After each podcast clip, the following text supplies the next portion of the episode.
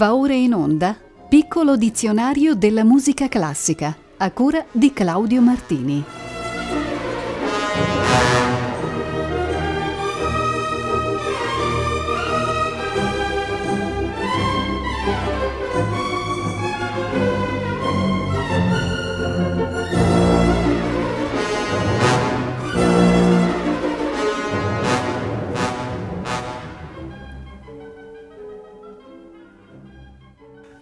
Ascoltatrici, cari ascoltatori, riprendiamo il nostro piccolo dizionario dal termine latino invitatorium, nome che definisce l'antifona con la quale nella Chiesa romana si risponde al salmo. E dunque di fatto l'invito rivolto ai fedeli di venire in chiesa e prendere parte al divino uffizio. Vi propongo subito Regem cui omnia vivunt, invitatorium, antifona e salmo di Jan Dismas Zelenka. Il Collegium Vocale 1704 è diretto da Vaclav Lux.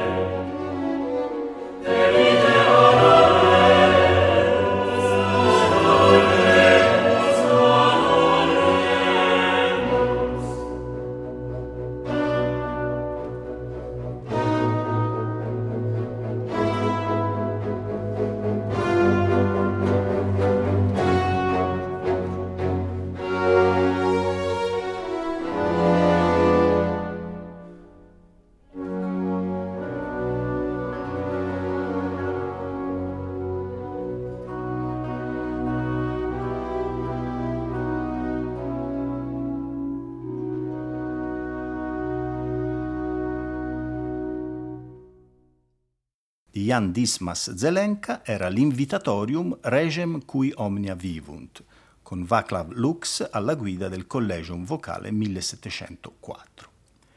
Siamo ora al vocabolo invocazione, che possiamo intendere sia come richiesta avanzata in forma di supplica, di preghiera, sia come parte iniziale di un poema in cui si chiede l'ispirazione e la protezione della divinità. In campo musicale molte sono le invocazioni, avendone composte Rossini, Verdi, Cilea, Respighi, Orff, Dalla Piccola, Kurtag. Vi faccio intanto ascoltare l'invocazione alla luna dalla Turandot di Giacomo Puccini. L'interpretazione qui del coro della radio bavarese e dell'orchestra di Radio Monaco diretti da Roberto Abbado.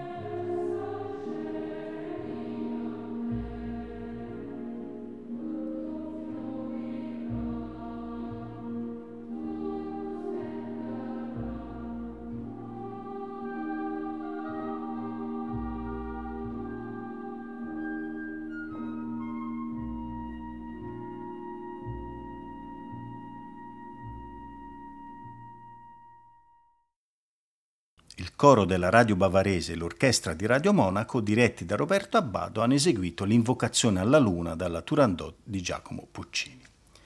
Vi propongo adesso un'invocazione che affonda nelle radici della cultura classica. Si tratta di Nunc iam cessit pontus et omnia partitur leges, invocazione di Anonimo del XII secolo, tratta addirittura dalla Medea di Seneca. Il testo dice Ora il flutto si è arreso e alle leggi si piega.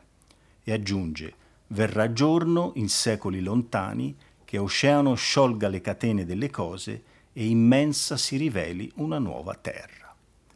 Bellissima è la musica e straordinaria la voce di Montserrat Figueras, qui accompagnata da Dimitri Psonis al santur e da Jordi Saval al rebab.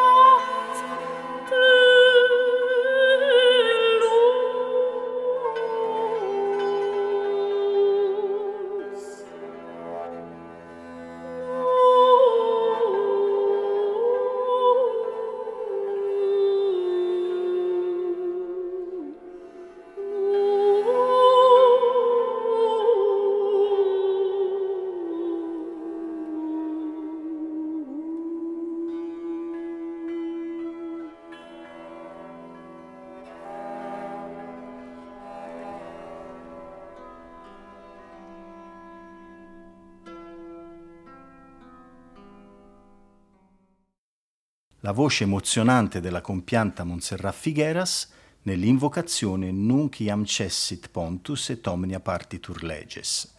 Hanno suonato con lei Dimitri Psonis al santur e Jordi Saval al rebab. Il termine successivo è l'aggettivo ionico, attribuito ad un modo della teoria musicale.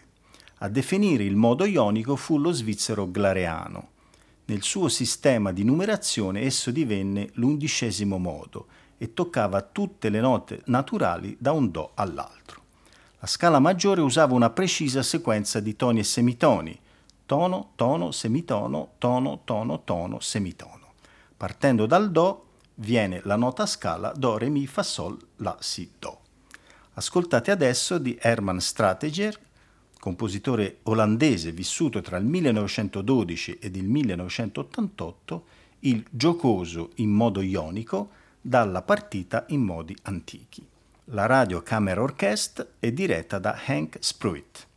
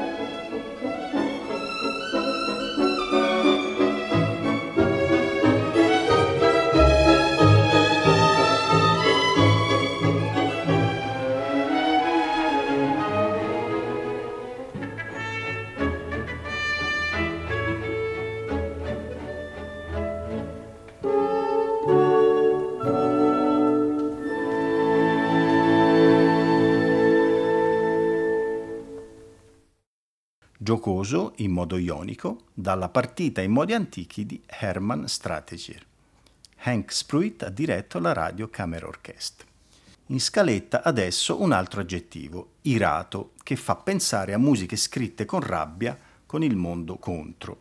Ne fece un uso frequente Alexander Scriabin e io ho infatti pensato di mettere in onda il suo Prelude opera 49 numero 2, secondo dei Trois Morceaux scritti nel 1905.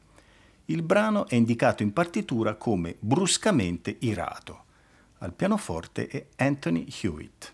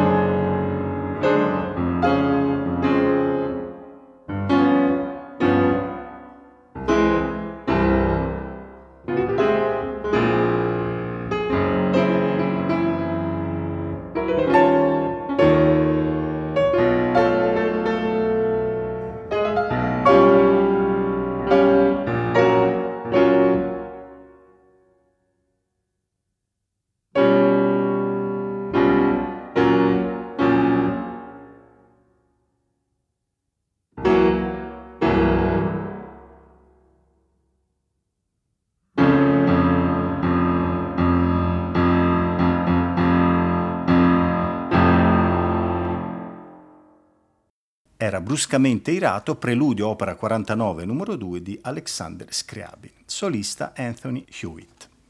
La serie degli aggettivi prosegue con iridescente, quella cosa che presenta i colori dell'iride e riflessi mobili e cangianti.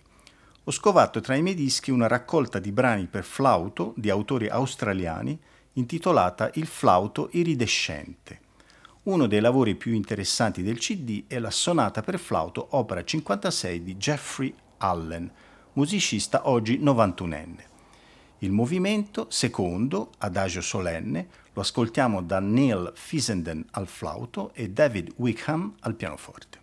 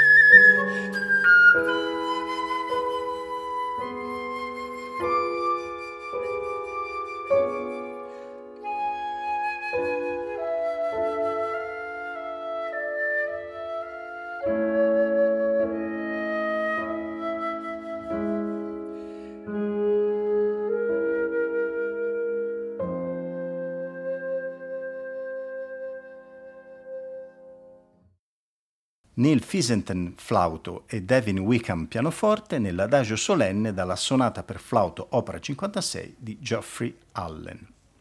Ed ora ironico, aggettivo usato da Ernst Bloch nel secondo movimento della sua suite per viola e pianoforte. Il brano risale al 1919 e vinse il Coolidge Prize dello stesso anno. L'allegro ironico che adesso ascolteremo è uno scherzo chiassoso ed agitato, qua e là grottesco e ridanciano. Dopo un inizio assai concitato, alcune brevi isole di requie e di meditazione spezzano appena l'inerzia del movimento, fino ad un lungo rallentato finale. Il movimento finisce riprendendo in pochissime battute il tema ironico. Gli interpreti sono qui Barbara Bantrock e Daniel Heide.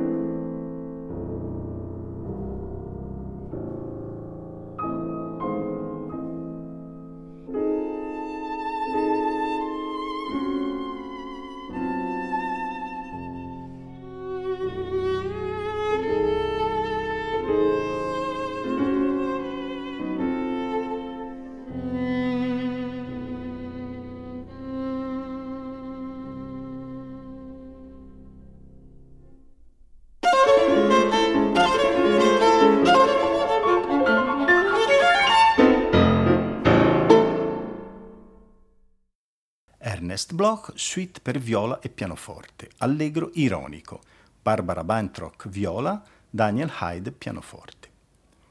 Il vocabolo ispirato può essere sia un aggettivo sia un participio passato. In ogni caso esiste una linea editoriale di dischi concepiti come ispirato a o ispirato da. Ve ne sono di tutti i tipi, ispirati ad un autore, ad un periodo storico, ad un paese, a tale o tal'altra letteratura. Sono operazioni dall'esito alterno, talora capaci di evidenziare i nessi tra i diversi tipi di musica, talvolta puri espedienti commerciali. Tra i dischi più convincenti del genere ho trovato questo ispirato da Chopin, del pianista olandese Marcel Worms. Eccovi Lanterne Magique del compositore francese Benjamin Godard.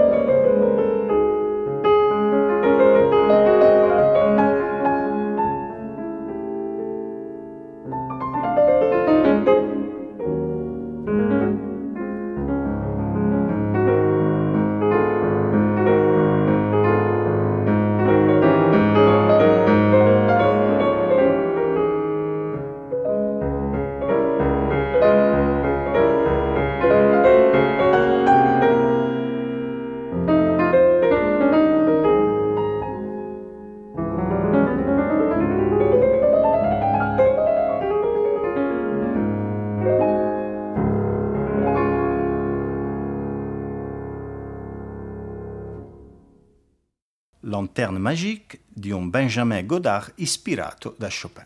Al pianoforte Marcel Worms. Lasciamo gli aggettivi e occupiamoci di istampitta, termine forse di origine provenzale che indica una composizione strumentale che ha carattere di danza, diffusasi tra il XIII e XIV secolo. Originariamente era un genere di poesie cantate accompagnate da uno strumento, evolvendosi poi in una forma costituita da alcune sezioni, ognuna delle quali viene eseguita due volte con una diversa conclusione. A causa della sua trasmissione orale, pochissimo è pervenuto a noi sulla sua origine. Si pensa che nacque intorno al XII secolo e si diffuse nelle corti dell'epoca. Le poche istampitte pervenuteci sono tutte conservate presso la Biblioteca Nazionale di Parigi sotto il nome di Manuscrits du Roi. Una delle più famose è il Lamento di Tristano, di autore anonimo. Eccovela eseguita dall'ensemble de musica antigua Corazon con Manos.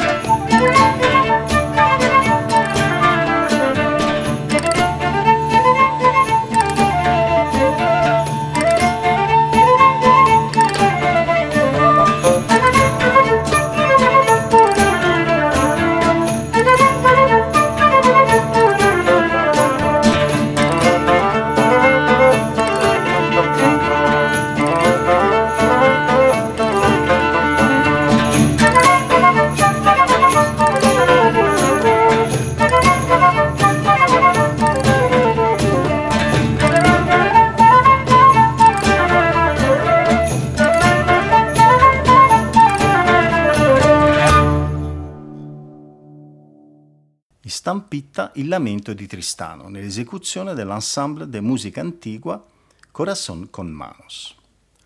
L'ultimo termine di oggi è l'aggettivo italiano. L'influenza dell'Italia è stata tale, specie tra 300 e 800, che molti compositori hanno dedicato al nostro stile, al nostro gusto, alle nostre soluzioni alcune loro opere. Fra le tante cito il concerto italiano di Bach, la sinfonia italiana di Mendelssohn, la serenata italiana di Ugo Wolf. Ho scelto alla fine una delle due ouverture in stile italiano di Franz Schubert, da lui scritta nel 1817 come segno di ammirazione per Rossini che in quel tempo stava conquistando i teatri viennesi. Il fratello del compositore, Ferdinand, le chiamò così perché racchiudevano la freschezza melodica e la verve ritmica tipiche della musica rossiniana.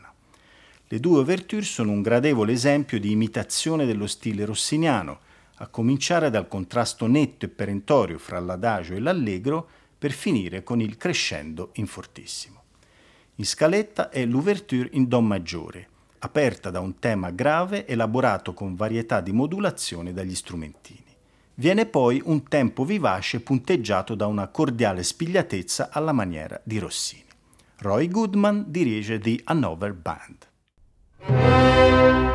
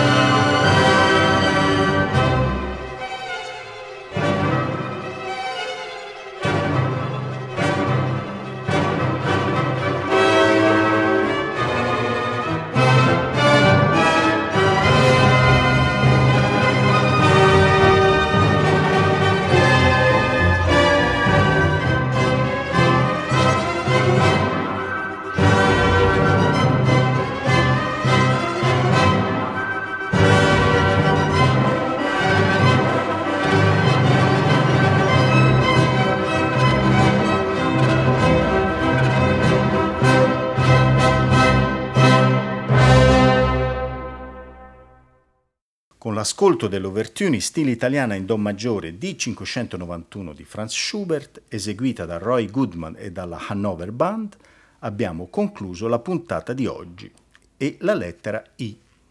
Il prossimo martedì 17 luglio, sempre alle ore 18.40, cominceremo con la lettera J.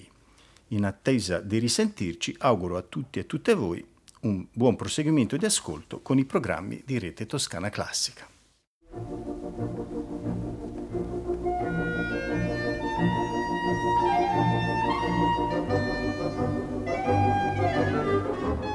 Abbiamo trasmesso Piccolo dizionario della musica classica a cura di Claudio Martini.